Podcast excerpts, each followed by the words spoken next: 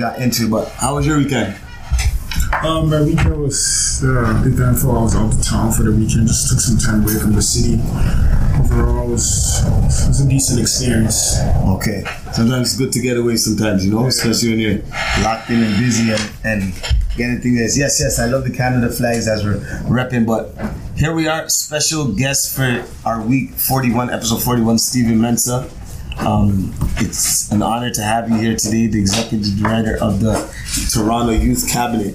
So um, explain or let the people know who you are, what you do, and then we'll get into our conversation.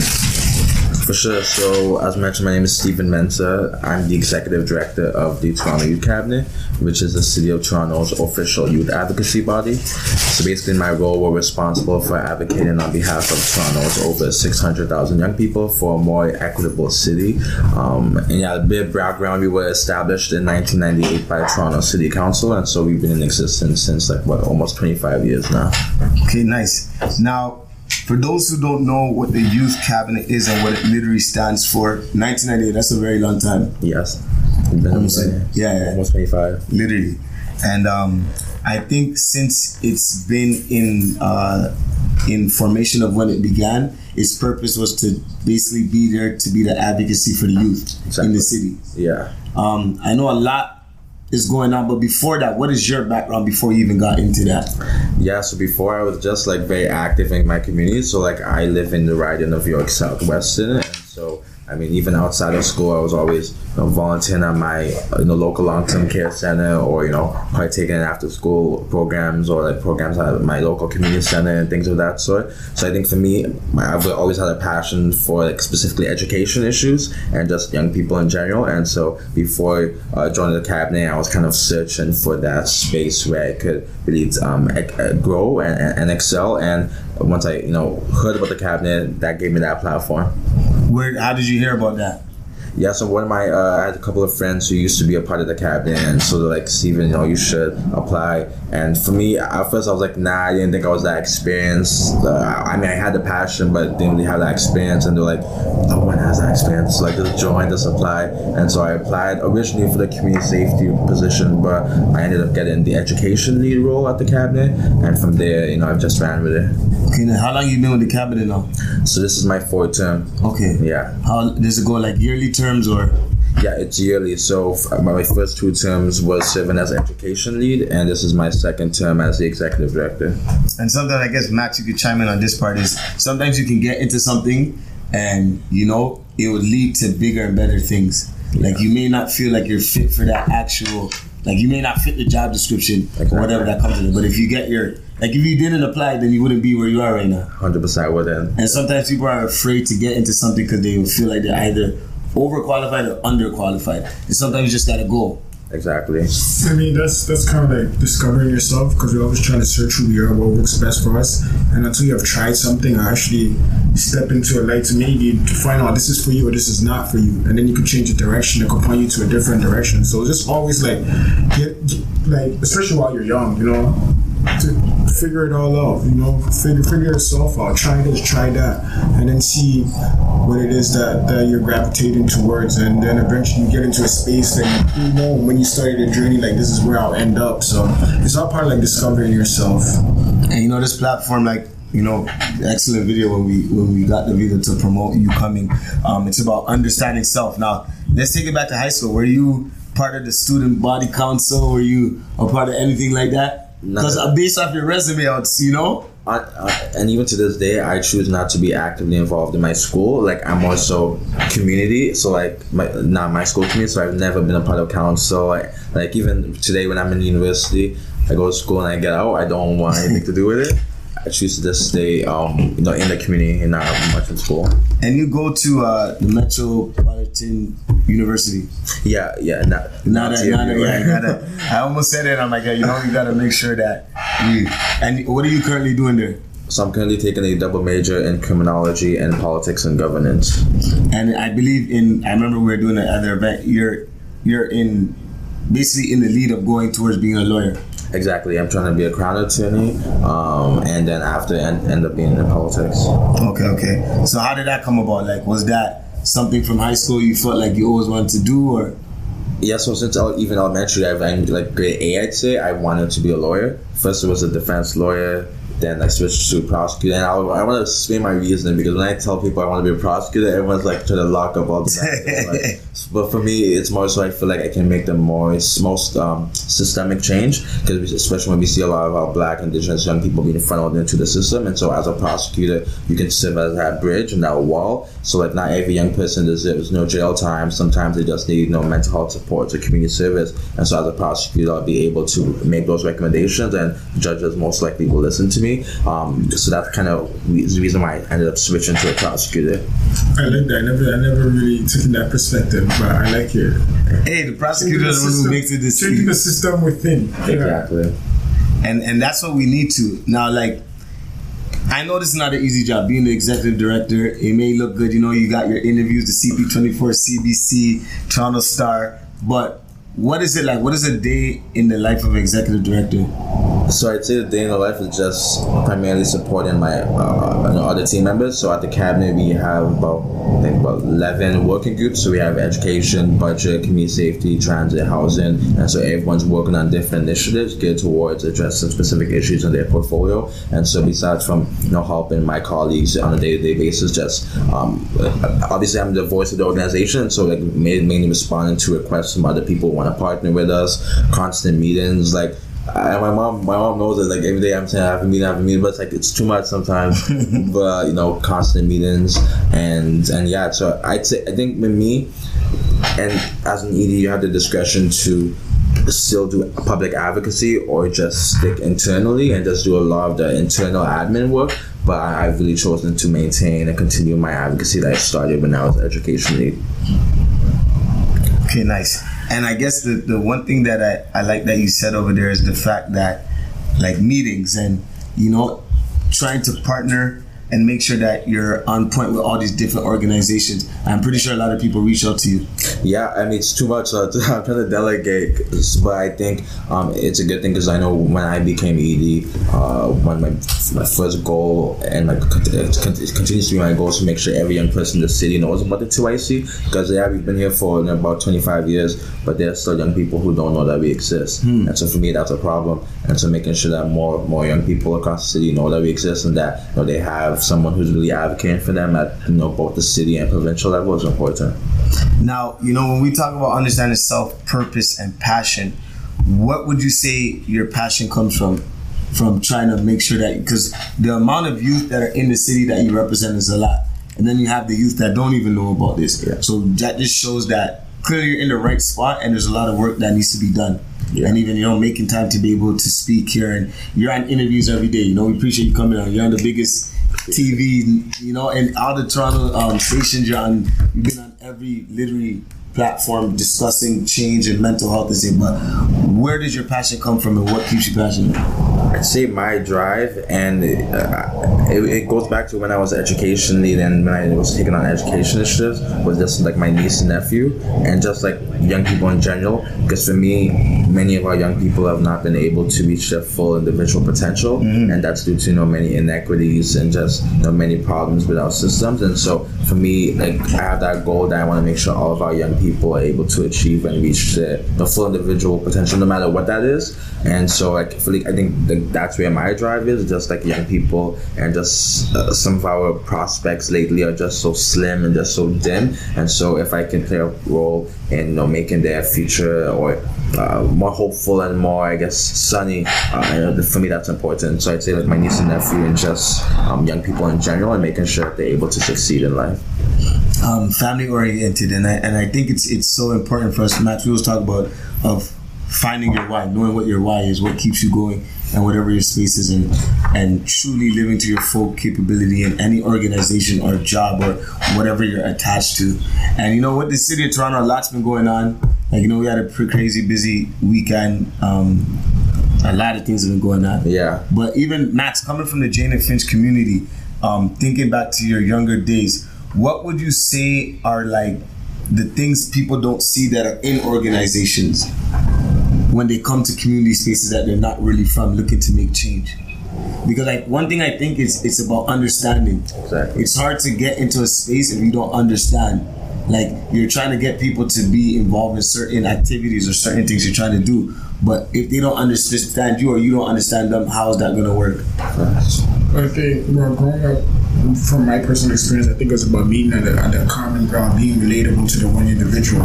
Because more often than not, when these organizations go to these neighborhoods, it's kind of they have something implemented mm. where they assume one size fits all each youth, but that's often never the case. And uh, and also the um, the lack of connections or information getting passed down for the youth in the community to know the resources available to them. I think that's the bridge more so than because. You'd be, you'd be surprised what the city has to offer for us. Like, literally, school, like, people go into university, so many bursaries gets passed on, but they're not aware of, right? And so it's kind of like connecting people, letting people know that there's these resources for you, and then making that bridge that although we're different, I'm here to show you a different way. So I think that's when we talk about organizations coming into community with the youth. That's something that, like, that fine gray area, right? Because it's always kind of like, you may not have the answers coming to talk to me, right? And that's the thing that I didn't figure out on my own. I don't, I don't need nobody, and that's that's one of the things that we have to break as a community leaders. And and uh, you know, I brought this out, and I want to hear your response to his answers also. And I like the question. I like your response because I know I'm looking at one of our back to school back I was telling you that we did last year. So obviously, you know, Toronto Youth Cabinet, our, our like. Um, jurisdictions obviously across Toronto, but still, if I'm going to a community, I'm not just gonna, you know, parachute into it and just move as if I know what they need. And so when we did our back to school give back, we really part, uh, we were really intentional to partner with organizations, local organizations in the community. So we were at, you know, Low End Sites, we had Malvern and Woburn, Jane and Finch, Pelham, so on and so forth. And so we connected with organizations in each of those communities to help us, you know, give back, and even to ask, like I asked them, like, what's your need? Because yeah, we're giving you backpacks filled with school supplies, but maybe there's a food insecurity need. Maybe there's a, a need for, you know, uh, gift cards to McCarthy's so we got to buy a uniform. And so I was really intentional to ask folks, um, you know, what's the need before we just parachute into the community. So I think um, really realizing that need. I mean, although I have connections with Pelham and all these other communities, I don't live there as much as other people live there and would know. So I think being intentional is key. And I love that because we would love to partner, and, and you know, September coming back, I think it would be a great initiative. Max from Jane and Finch, I have my community ties in Rexdale as well too. So I think the Toronto Youth Cabinet and Motivation Monday, we can collaborate sure. and, and use our resources together. And I'd love to see Max do that too for his community too, because yeah. he already does so much for it. So to tie it and get the city on on board would be an amazing thing. And you know, I talked to Cindy the other day. She speaks highly of you. Um, she's she's a great connected to the city of Toronto. So you're doing great work. Thank you, thank you. Now, I gotta ask, because we we also talk about finances.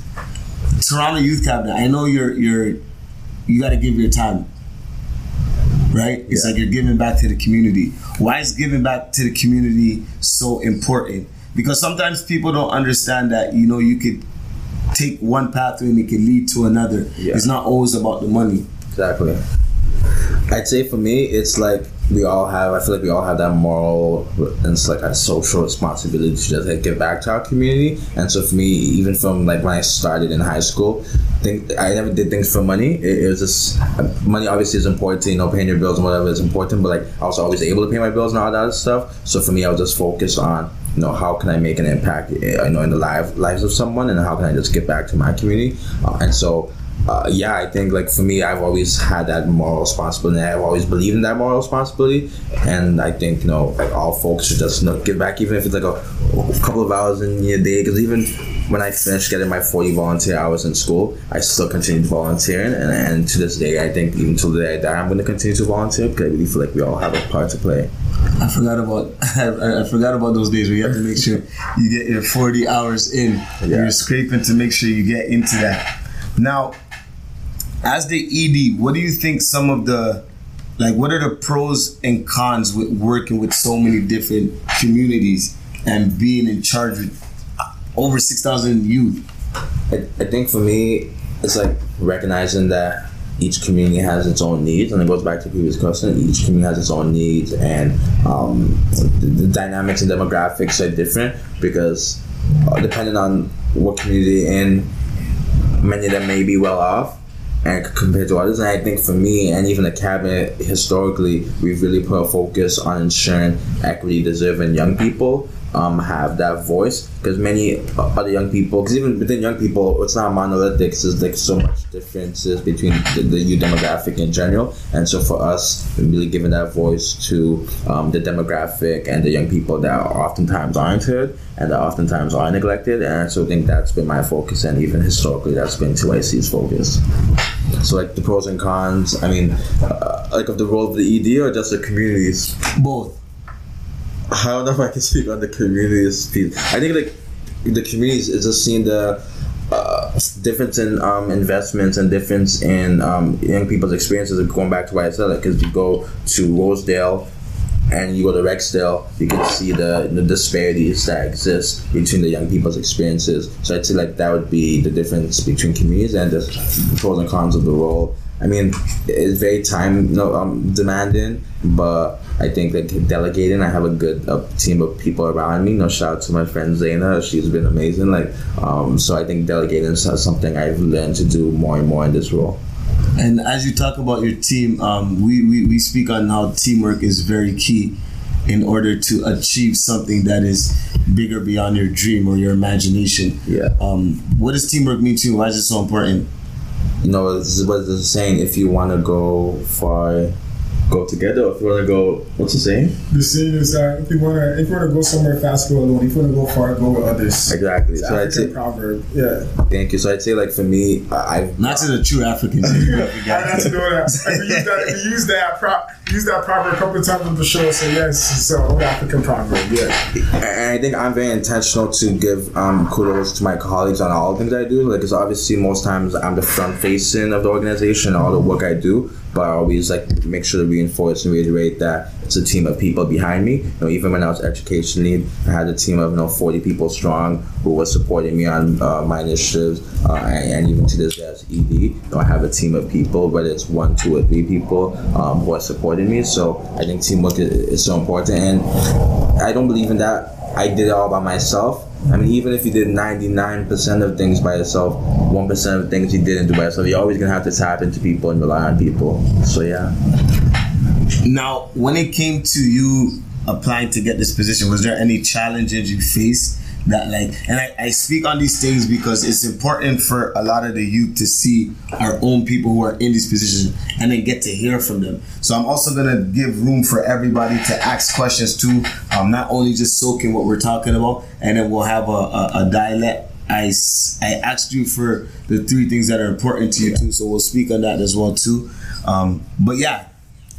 Were there any barriers? I'd say besides from the personal barriers I set out for myself, I think this is a problem with, um, or not a problem, but just something that we see with a lot with Black youth and just um, uh, B I P O C youth or whatnot, is that so oftentimes we feel like we're unqualified or we're not meant for A, B, and C role. And so that, I think that for me was my biggest barrier, is that I had downplayed myself and my abilities and didn't think I was quote unquote worthy of whatever role I wanted to seek. But thankfully, you know, due to the motivation of others, I put my name out there. And, and you know, I'm here. So I think one one advice and one thing that I constantly tell myself is, you know, just put yourself out there, just apply, just you know, um, just put yourself out there, because you never know uh, what may come out of it at the end of it. But I'd say like in respects like systemic barriers or just barriers within like the city or anything of that sort, I didn't really face much. I think though one problem is that. Uh, the city does not necessarily compensate young people um, a lot for their work, and so that's something that I know we're grappling with right now, is to ensure that whenever you want to engage young people as you know, subject matter experts on things, we compensate them for their time, because that right there is a certain expertise. You know, if we're doing consultations or talking to young people, that's the expertise, that that's some that's you know the intellectual property that we're taking from them. So let's make sure we're intentional to pay them and compensate them for their time. I just, I just want to add, just, I don't want to get into too much. So you talk about the system and the individual. I just, I want to share your take on who's the onus on. Is it, is it, is it for the system to save one individual, or for the individual to save himself through the system? I just want to hear your take, your take on that. So repeat the last part. Is it, is it, is, is it for the system to save an individual, or for the individual to save himself from the system? Personally, I, I, I say system. Like all the work I've done has been pushing the system to do better and change. Because I feel like we're never gonna get that, you know, widespread change or widespread impact if it's individualized one by one. But and for me, it's all, my mindset is always like, what is affecting, you know, my, you know, peers affecting me, even though it might not be affecting me. So like for me, I've always been focused on the system needing to change so that more young people, more people in general can benefit from it. And you're a big advocacy for mental health.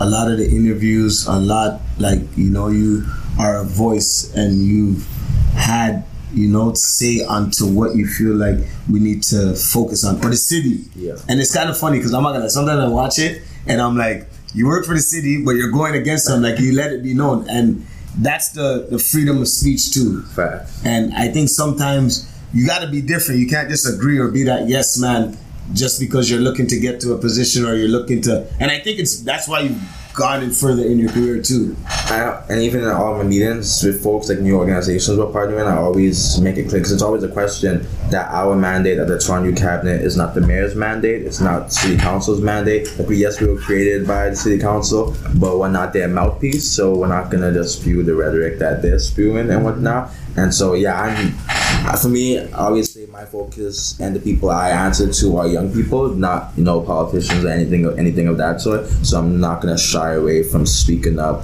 uh, for as long as I know it's going to be of benefit uh, to young people. And before you ask the next question, I want to speak to what you, go back to the other question. I do believe, though, we all have a role to play. So although systems need to change, us as individuals also need to do better and speak up. It can't, can't be one without the other. So I also want to add that. Life is complex. It's never either or. There's no, it's a mixture of both. Yeah. Many dynamics. Exactly. And uh, how do you keep yourself motivated? I like to keep myself motivated. Of course, I enjoy the work I, I do. So, like, I, many of my friends are like, Steven, like, take a break, you know, like, like just chill, da da da. Like, because they see how, how, how hard I work, but I think for me, like, I get my motivation from the work I do, and especially the impact. Like, after you, I get success on an initiative, that feeling is just like like no other. And even to this day, like, I look back at some things I uh, was able to do. It's like, like, damn, I'm glad I kept pushing, like, I put in the work. And so it just motivates me to keep going, to, you know, make more change and to impact more individuals. And I always reference the random strangers um, who hit me up, complimented me, or saying, or even saying, you know, the work you did really impacted me, or really um, uh, inspired me, or gave me hope. I remember, I'll use one example on my anti-Black and anti-Indigenous race, um, uh, racism in schools initiative that we were tackling. I got an email from a teacher, and I think she was very, and she was just speaking to how her class has been, you know, paying attention and watching, and she said, and I quote, it's given my, myself, my class, a new hope that, you know, change can come. And so, like, seeing messages like that, it really does motivate me to keep going and keep pushing. Yeah, and, and to add to that, you know, I say, you want to live the life, you don't need application from, you don't need application away from, you know, love what you do, and you don't, you don't need that. So it's like, just one of those things we try to encourage people to do on a daily basis. Like, just make sure you love what you do, man. Exactly. Do what you love, you know, and then from there, you can start diversifying yourself and getting to things that you can contribute to society more, and that's what it's always about. You know, I think, like you said earlier, it's not about monetary. I always say is leave the world a better place than you found it. Yeah. For every means you may give back, it doesn't necessarily mean like his role, our role is just having a platform, but you just want to leave the world a better place. Right? So it's on our moral conscience. And I and I believe, and we I know we talk about it heavily. Change starts within. You know, a platform is solely built on that you versus you, understanding, you know, that you have the power to change. Right. And sometimes people, you know, it's so easy to like pinpoint all the problems in communities, in the city, and, you know, but what are you doing for yourself to be able to add value to help make the change that you are looking for? Exactly.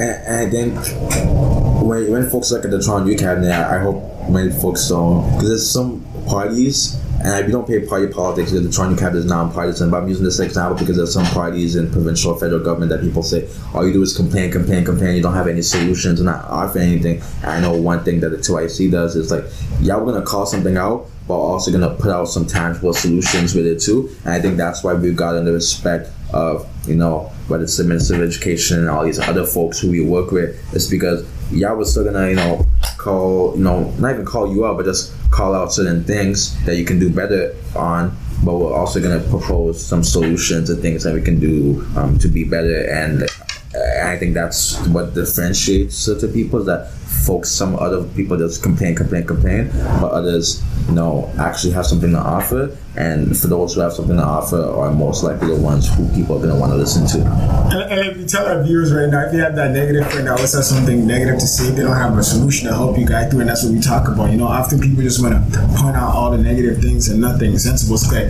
maybe this might not work, but help me go to the right direction. And that's exactly what you touch upon then, because then you just become that person who just complains all the time. You know, everybody's trying to figure it out. And even in the workplace, I know this person is kind of like, your boss have their own problems. He does not care about your problems. If you have something to go say to your boss, make sure you have a solution for it, right? You cannot just say so-and-so is doing this. You can, you can say so-and-so is doing this, but I think this is what we should do following so-and-so. And that's what people want to hear, because like I said, people have their own problems and things they want to deal with. So whenever you have uh, a tangible solution following that problem, you're much more respected, because people don't see that. People don't see that domain, what it is that you're seeing. So that's what, like, in, in your personal life, or whatever it is, in relationships, in friendship, in the in the workplace, whatever cause that you're trying to do, before you point out the problem, come up with a, a tangible solution to help uh, to help move that problem forward. Exactly. Yeah. I think that resonates with more people if you can offer something, you know, it's like, because no one wants to hear people complain. Yeah, right? Nobody does. Nobody that's, that's does. Not going to resonate with folks. So it's like, yeah, sure, call something or point some point at, point out an issue, but also make sure you have some a solution right after it that you can bring to the table. And I think that's going to resonate with most most folks in the house. I see some hearts and love, and a big shout out to uh, D J Tunes. That's WizKid's official D J who just tuned in. And it was WizKid's birthday on the weekend, so they had something crazy. But, you know, shout out to him, too. Like, when I see guys like him doing what they're doing on a crazy platform, traveling the world, you know, my African brothers, our African brothers, our Nigerian neighbors, it gives that hope and inspiration knowing that, like, you know, we can disguise the limit. You can keep climbing and taking over. So it's like when I see you, like, I remember I was hosting the, the when I hosted the gala, yeah. which we'll get into, kudos to that. Um, when I sent the flyer to my family group chat, my dad was like, I was surprised. He was like, yo, is that Steven, the C P twenty-four? Like, oh man, tell him I'm a big fan. And like, in that moment, I was like, damn, like, you know, this is dope to know that, like, you know, the community's watching, yeah. they're looking, and sometimes you may not see it. Like, it, it, I know now it's normal too. Like, you're on T V all the time. So it's like, you maybe not see it, but to hear from others, it's a reminder how important it's even culture-based. Yeah. Why having our people from our own background, like I know the Ghanaian Canadian uh, community center, we just built the yeah. first one. So there's a lot of things, like there's Ghanaians. I know you had an interview yeah. with him the other day too. So like everybody's playing their part, everyone's playing their role. And like even with this platform, even with Max, what he does for the community and the insight and knowledge, that's why I want us to all get involved. Because um, kudos to you, you you pulled off, and you guys had the first ever Toronto Youth um, Black Gala. Yeah. The Youth Black Gala the other day, and that was amazing. I met the Minister of Education, the head of T D S B, a lot of great um, vice presidents and vice principals that were there that can help with what we're doing. Yeah. And that just shows why, like, just getting something started is so important, because you don't know what will come out of it. Yeah. We gave away basketball jerseys, Pascal Siakam, yeah. um, C N E passes. So I might have to email that C N E lady, so I don't mind giving some Motivation Mondays. She did tell me to hit her up. But is C N E back next weekend? Yeah, uh, July twentieth. Wow. No, yeah, C N E is in August. Like August ninth. Oh, that means I think it's the casino that opens July twentieth. Oh, okay. Yeah, but the actual exhibition. Don't huh? take that for Motivation Monday. Don't yeah, no, that, yeah, that, no, I saw that. On T V, they had a commercial, so I saw that. So I believe it was, it was July twentieth. We don't um, encourage the gambling side. We want people to go and enjoy as kids right. and youth. And shout out to the youth that won those, everybody who won an award. Actually, let's talk about the Youth Gala. Yeah. So, yeah, I mean, I remember back in November, I had my friend Zaina. Like, she would, her and I work on every, mostly everything together. And so I'm like, yo, let's have a Black Youth Gala. And was it like the beginning yeah. of November or the end? This was mid to end. So like Scorpio season time. Yeah, around there. And I'm like, let's have a Black Youth Gala, because around that time there was so much negativity, you know, on the news and just uh, you know, violence and uh, things of uh, things of that sort, which were just uh, yeah, just too much. And so I'm like, you know, let's do something positive for young people. Let's do something positive uh, for the community. And so her and I, you know, did, uh, you know, worked. you know, create Toronto's first Black Youth Gala that we had on June twenty-fourth, and thankfully it was a success. So we gave out, what, ten awards in a different category. So building community through the arts, building community through athletics, um, building community through entrepreneurship, um, got Community Impact Award, youth advocacy, so on and so forth. And Uh, I look back and just hearing from some of the award recipients, you know, some of that, some that was their, for some of them, it was their first award, first time winning an award, their first time being recognized, and, and I'm glad about that because that just added more motivation to them to keep going and keep doing the great work that they're doing to, you know, better their communities. And kudos to you, and even to know that that was an idea from November, yeah, and then, you know, you're able to pull it off just a couple weeks ago. And thanks for having me as the master of ceremony. And I know um, the second one that you're working on making it bigger and better. And you have Motivation Monday support too, so we can, um, you know, we can help the community. And I see Max the Speaker being a great keynote speaker for the next one. So, you know, it, it, it, it, it's it's manifesting and putting things in the in the universe. It was an organic affair. I didn't even take. I wasn't even intentional because I like yeah I knew folks were Ghanaian, but I didn't really take it in until the day of that. The D J was Ghanaian, you were Ghanaian, um, uh, Lewis was Ghanaian, and a couple of award recipients were Irene. There's a couple of community people that came through. Yeah, and and that's how it happens sometimes though. When you when you plan something during Scorpio season, it goes kind of smooth, you know. I, I, I love the impact. I got a couple of Scorpios in here too, but shout out K-Pos and shout out my guy as well too. Um, but yeah, it's it's it's good and great to see what has come from people who get into position of power, and like that can make change. Not even of power, that can make change.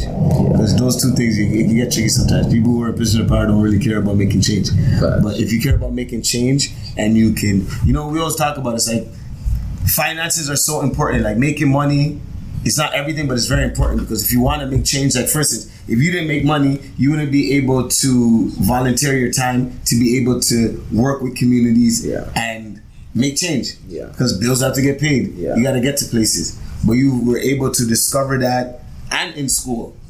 Yeah. I don't. I sometimes I got to look at you and Max and I'm like, I don't know how you guys do it. Maybe it's a sign for me to maybe start and, and I mean it's not even I'm, for me to this day I'm so and a lot of people young people ask me like how are you able to do all this while managing school and I always say I'm not able to like I'm still I'm trying to to this day. That's the real answer. That's the real answer. It's like yeah, it's not going to French class. It's going.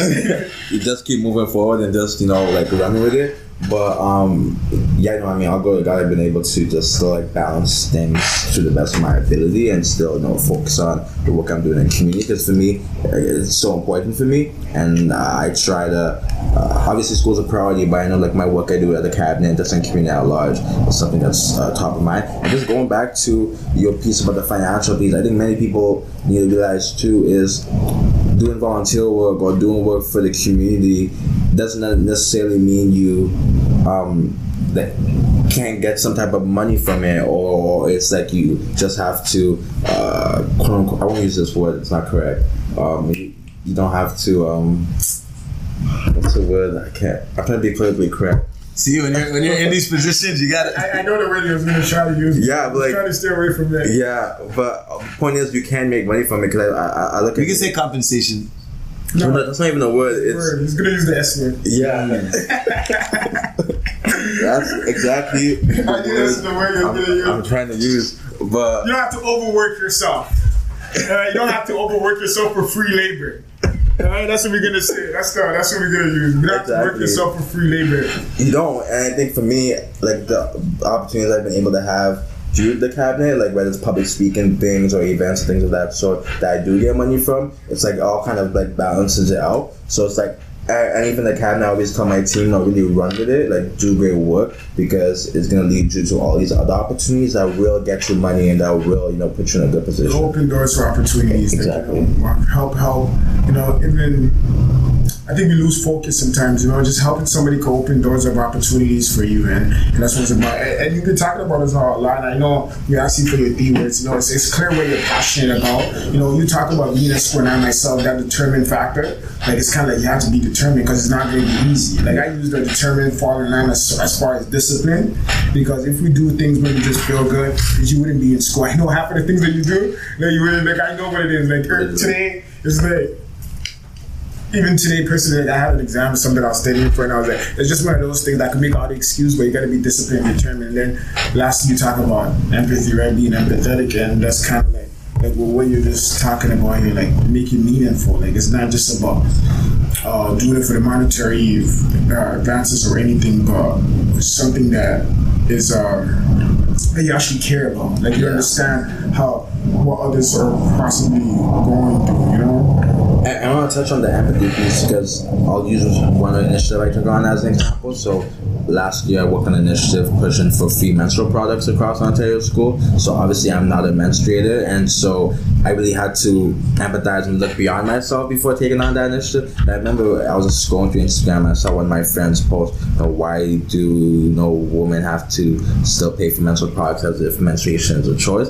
And I, I really resonated with that. And so I remember that night I did a bunch of research on, you know, jurisdictions who provided free menstrual products, da, da, da. Um, just doing like a jurisdictional scan to see if it's even possible to happen here. Um, I saw that it's actually happening in many states in, in the U S and in Canada, one, two provinces had done it at that time.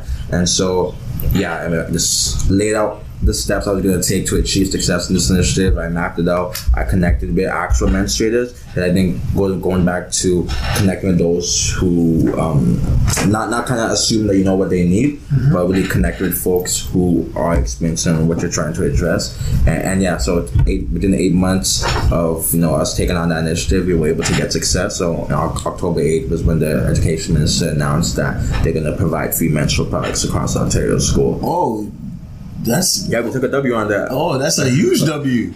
And it took, and I, and I look at it, eight months was obviously eight months of hard work, but eight months is a short time. It's not actually that long because I know people have been calling for this like for decades, years, but you know, it took eight months of hard work and like strategic planning, and you know, we were able to get it done. So I'll go to God. No, round of applause to that. That's that's huge. That's I didn't think that was the answer that was going to come out from here at the end, but the drivers and the details. And I like that you talk about diligent planning because, like, you know, nothing happens overnight. You have to be like working at things. We talked about, you know, bringing up the problem and then coming up with a solution. But yeah. having goals for yourself, like, send a timely fashion and that. And that's what often happens with people. Dreams and goals is kind of like they leave it in the best meaning, like to just leave it in the wind as far as like we're not, not putting a time frame on it, or maybe it's not coming quick enough. And that's what you yeah. just said, eight months may not seem far enough. And you hear this all the time. It's something that you've been seeing going online is like, um, I don't want to go back to school because in five years I'll be thirty. Five years is going to be thirty. You're not expecting that. So regardless, so it's kind of like, you know, putting time frames on these things and realizing that, that we're all here, we're all here for a, a long time, believe it or not. So if you have something that you're, you want to go for, go for it, you know? Fact. And I think even to the piece of the strategic planning. So like if I were to log into my email and go pull up my Google Docs, so you'll see the document I used to plan. Mm-hmm. I did not edit it. Like I, I did it once. Mm-hmm. I stopped typing on February like sixteenth, and then February like I think twenty-eighth was when I officially kicked off the initiative. And looking back, I, I when I do presentations, I show people, I'm like, I did not edit this document, but each of the steps you see it came to fruition. Mm-hmm. So like really set that goals. Set goals have a plan. You know? Exactly. You know, those two people that you say like, how do you know where you're going if you don't have the G P S? If you've never been there before, like you know what I mean. Those people who fail to plan are planning to fail. So exactly. It's one of those to, to hear people and like and, and, and kudos to you. And I may add, because kudos to you like, to actually set out the plan that goes according to plan and don't have to alter it. In some cases, when we're working on a dream, we might have to divert. We might have to make slight adjustments, which is okay, which is all part of it. That's what right. strategic is. That's what we talk about, being strategic towards something that you care most about. And and I can speak on that heavily because it's not easy. This stuff is not it's not for the weak either, you know. But um, we always talk about it. No matter where you are in life, whether in a dark place, you know, like if you got to walk through that tunnel of darkness, at the end there's light. You know, we was talking about you can have a puddle. Life could be a mess and like that water, but you know, don't dwell in it. Don't sit in it. You got to do something about it. And you know, if you're down, the only way to go is up, literally. So it, it's it's we understand that people are dealing with life. Mental health is a, a major thing.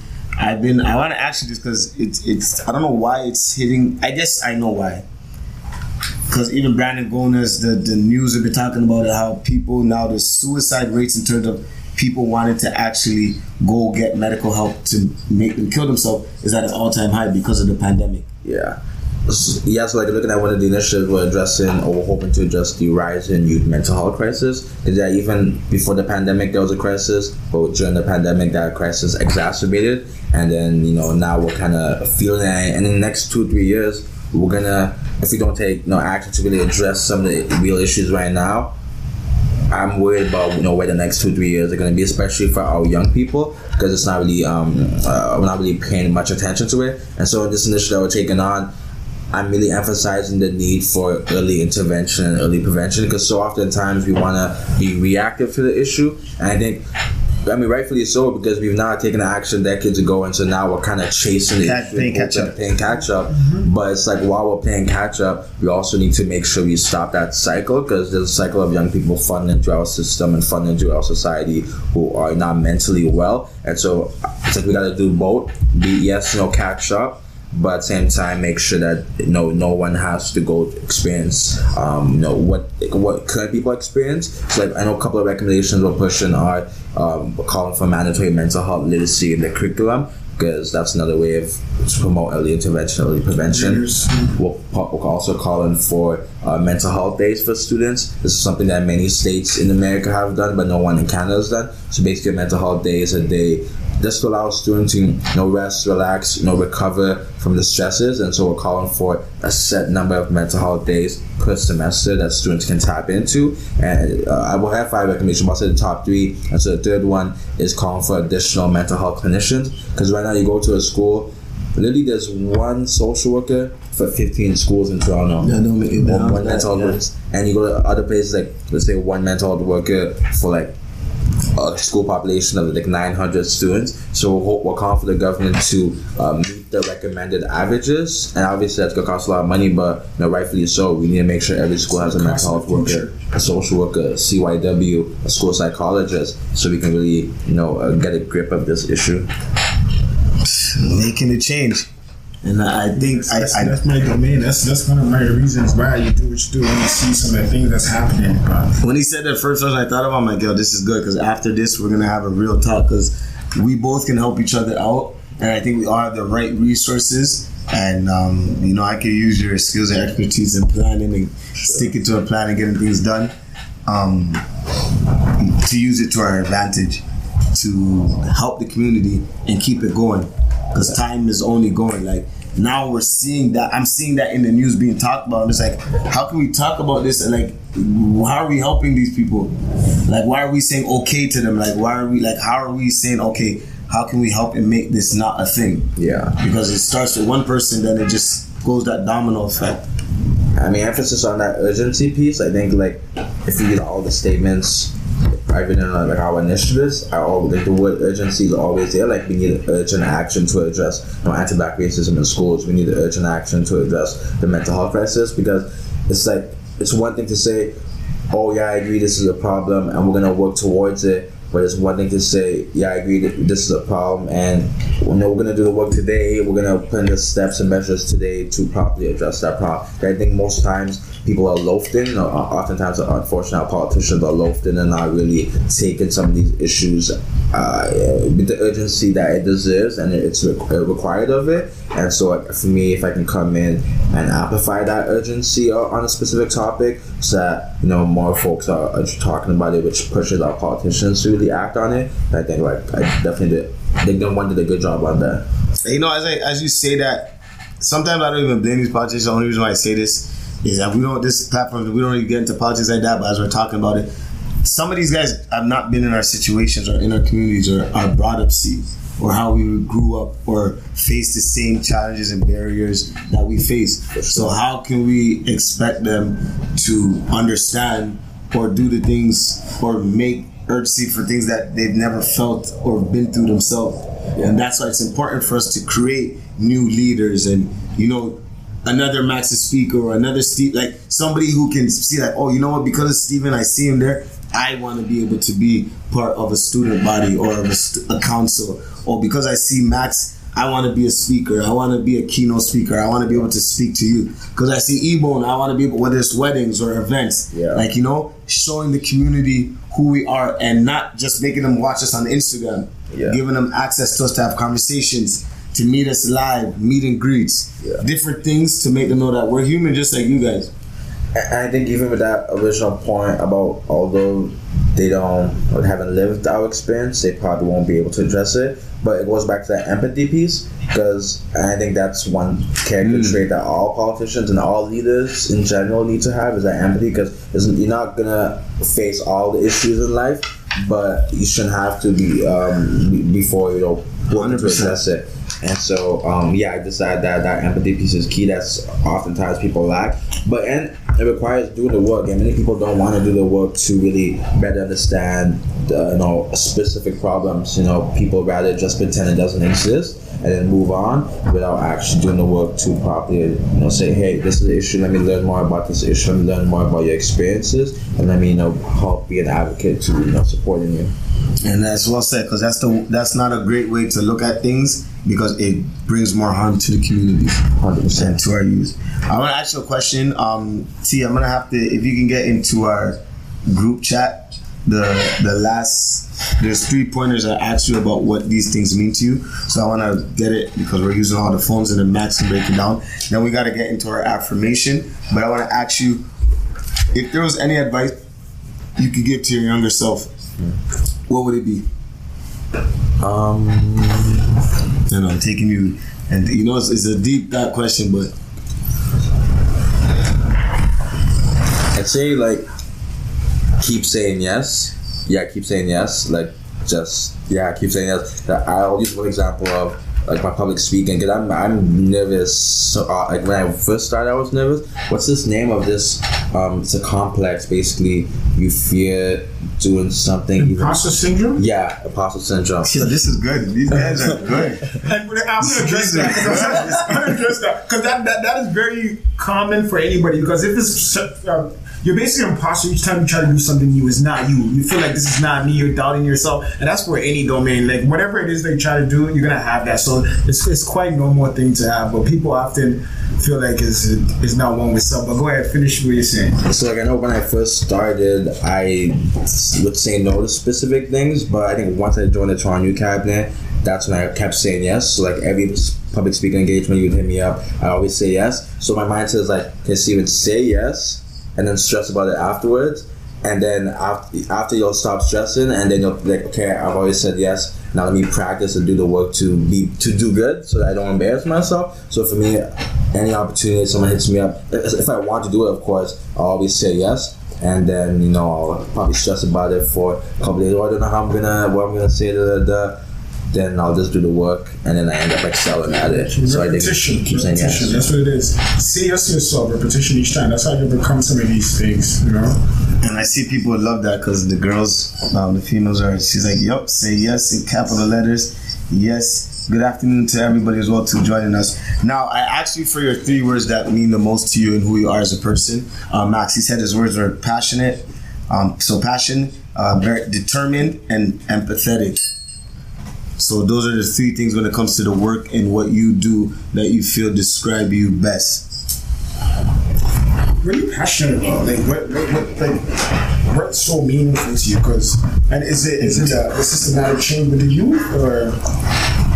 I'd say, like, my ultimate passions lie within education. Like this, and it goes back to the piece about wanting to make sure our young people are able to achieve and succeed and reach their full potential, especially our Black and Indigenous young people. Because the first initiative I took on was tackling anti-Black and anti-Indigenous racism in our education system, and um, and I, I think in all the work I do, I always like think like equity, and uh, I just always think about the specific groups that have been neglected and have been unable to reach their full potential. Because truly, it's just crazy. Because when I first started the initiative, you speak to current young people in high school and elementary school, you speak to, you know, young people in university about their elementary school experience, you speak to people in their thirties, forties, fifties about their high school, it's all the same. And so for me, I'm like, I know when I was speaking to some like older adults, and they, when they talk to me about some of their own goals and aspirations that they had, that they've been unable to really tap into due to being really like plateaued by the system, education system. That just like, this got me angry, and it just like gets me like just so flustered. And so for me, I think my passion just really lies in education, because education is like essential to our success in life. And I think, you know, having an education system that's free of inequities, that allows all of our students and young people to reach their full potential, like that's what it's all about. Like when you're a young person and I talk to young people like, like grade one or whatever, like you have all these like, you're excited at school, you know, first day, especially that first day of school, you know, I want to be this, want to be that. But then by the time they get to grade eight, they're done with school. They're done with their aspirations. That this this school system has just like plateaued them completely. And so for me, that's a problem, especially considering it, it, it, they were doing it a lot to our Black and Indigenous youth. Hmm. And some of these things, like I personally read some, some of these things have been proved in scientific, like, you know, some of the stereotypes and the biases by teachers, even just by your your name, yeah. doing the E Q A O tests and things like that. So. So, I was, I remember E Q A O tests. So we're bringing ourselves back to some of these days. That's as earlier as there, but yes. So that's what you're passionate about. It's it's a great cause. Something that has to be bigger than you. Because if it's just about you, like I say all the time, eventually something along the way will come that's big, that'll, that'll stop you from doing what it is that you want to do. But exactly. when you have a bigger pull, when something is beyond you, because our selfish needs, we say no to ourselves all the time. Things that we want to do for ourselves, we make all kinds of excuses why we shouldn't do it. You know, yeah. If it's get up today and start on that. Book you've been contemplating for five years, oh, tomorrow, it's a month, it's raining. Like, you make all the excuses. But when somebody else is counting on you, when the thing is bigger than you, it's a bigger pull. Like, you know, maybe maybe the pull is not enough, but the push, you gotta you gotta you gotta have something that's bigger than you to keep you going. Exactly. And you know, it's funny, like over the weekend, so that that, that blazer that I had on, right? Yeah. A couple months ago I couldn't fit into it. Really? And like I remember like when I started getting to the gym, obviously kudos to Max, who's always in the gym, like it was like, I just felt like I couldn't even do Motivation Mondays without being in the gym. Like, it just wastes. Like, how is my brother always constantly in the gym and I'm not? And then when I was trying to put on clothes and it couldn't fit, I'm like, yo, all right, forget it. So, like, everyone kept asking me about the blazer. And in my head, I'm like, yo, this blazer's so old, but I just couldn't wear it when I got it. So it was kind of tucked away. But, like, that was my reason to be like, all right, I need to get back. So now that I'm fitting into it smooth and the way I want to, I'm like, all right, cool, keep it up. Like currently I'm down like fifteen pounds. I've been in the gym since April, May, May, May, June, July. So like three months consistently getting in. And I'm seeing the results. Yeah. So I just gotta keep going.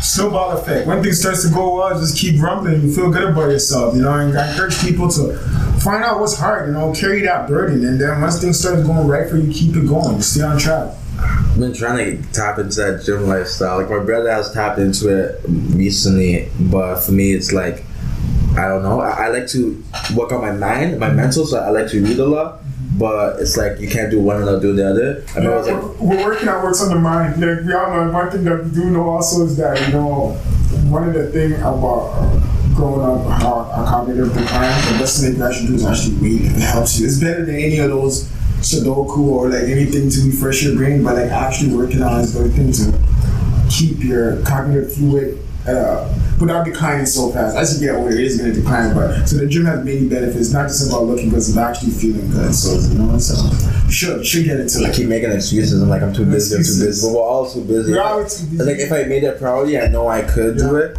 But uh, before the year ends, I'll I'll, I'll, hope, I'll hopefully get into it. Yeah. This, this, this, we'll get it. You got like five more months left, yeah. so we'll tap in. We'll make sure. Now I want to get. Usually we start affirmation in the beginning, um, but I'll say it now. And when I read it out, then we'll ask you to break down what we're saying, mm-hmm. and also get Max's insight.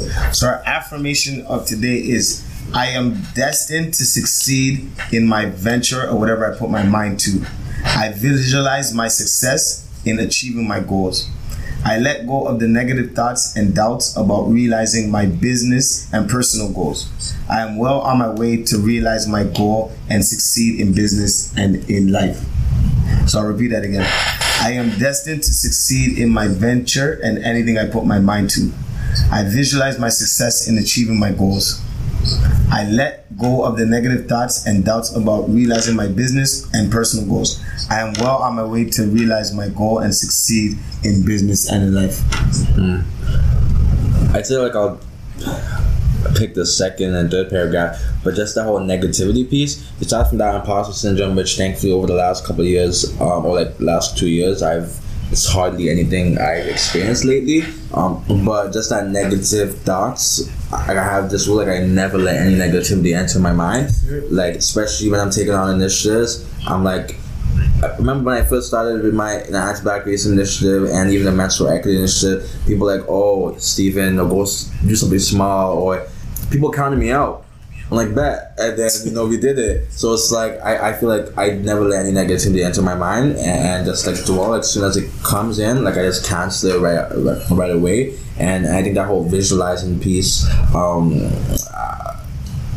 like my, even my own political aspirations, you know, uh, when people ask, like, will be Minister of Education, then I'm going to be Mayor of Toronto, or then Prime Minister of Canada. Like, like I don't really, I don't really like the word manifesting, but I usually use the word speaking to existence, and, and just that, uh, obviously that visualizing piece, and obviously like I make sure I do the work beforehand, um, to, no, people to get to, um, know where, where I want to go uh, in the long term. So I think, um, yeah, that's that hard work, that, you know, speaking into existence and just not letting any negativity enter your, you know, your mind. Like, that I know that has served me well. Uh, because the second, you know, you, you play into those negative thoughts and just let other negative people know, and they're, you know, just because you can't do it doesn't mean I can't do it. I think that's one thing. People say no to your, to their dreams, so they try to convince you to say no to yours. And like, you know, the, the visualized part is so key. You got to see before anybody else sees it. And, exactly. And, and and that's and that's major. Like, you know, it's not so much as manifesting things, but you can't just say all these things to yourself, because that's, you know, the delusion. You actually got to put in that work. Because you know? I like how you say you don't like using the word manifestation, because it has become the new fab, I should say, where everybody kind of like just exactly. says it, but they don't put the work behind it. Right. So it's kind of like you have to see and you have to put in that work, you know? Yeah. The things that you want, or you say you want this, you want that, those are just wishes. Until you actually put in deliberate plan and say, this is what I have to do, this is what I need to do, yeah. Then we have a plan to action. Exactly. And I know we're gonna, I'm just gonna let everyone know what kind of happened on, on the aspect of the people who joined, because we got, well, we just had touched the hour, but the craziest, Instagram stopped doing that, but I guess it's back. Yeah, I thought they stopped doing the hour. I don't know if it's because we're on three phones. Word. Yeah, and we're on this one, but I mean, it's good because we're still recording for the YouTube, so to our people who are going to watch this after. But before we get out of here, um, please let them know where they can find you on social media, um, the, all your personal uh, pages, T O Youth Cabinet, and if anyone's looking to get you to speak or anything like that, how they can get hold of you. So you can type into the Toronto Youth Cabinet at T O Youth Cabinet. That's our ad for Instagram uh, and Twitter, and just my own ad at Steven Mensah underscore. That's my ad for uh, Instagram and Twitter as well. And check out the Toronto Cabinet's website, T H E T Y C dot C A, that's T Y C dot C A, and yeah, thanks for this, girl. That's it, my brother. Um, Max, any last words before we get out of here? You know, stay motivated. We hope the story was inspiring. Thank you for coming in, sharing your thoughts and views on what it is that's going on in your life. We really appreciate you coming in today. And, you know, let's not make this the last link up. Um, you know, even if you have time after this, I want to get right to work. I, I, I, I, I got a lot of things, and, and I think we can make change.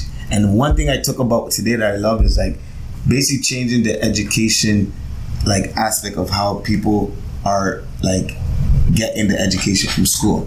And that comes because I look at this platform as a, as as a, as a class or a period that somebody has to go to. Yeah. So I'm now looking, okay, now that I met the head of T D S B and she likes what we talk about, and there's you as well, that's how I met her, how can we come together as three great um, entities and make this happen in yeah. different spaces, just like how you're able to change the, the, the, the menstrual products for the ladies and the mental health day that you're looking to implement. So um, thank you again, my brother, and, and you know, appreciate you for making time. I know you're busy schedule, and you know, you, you give back to the community, so we appreciate you for coming. That that's it for Motivation Mondays.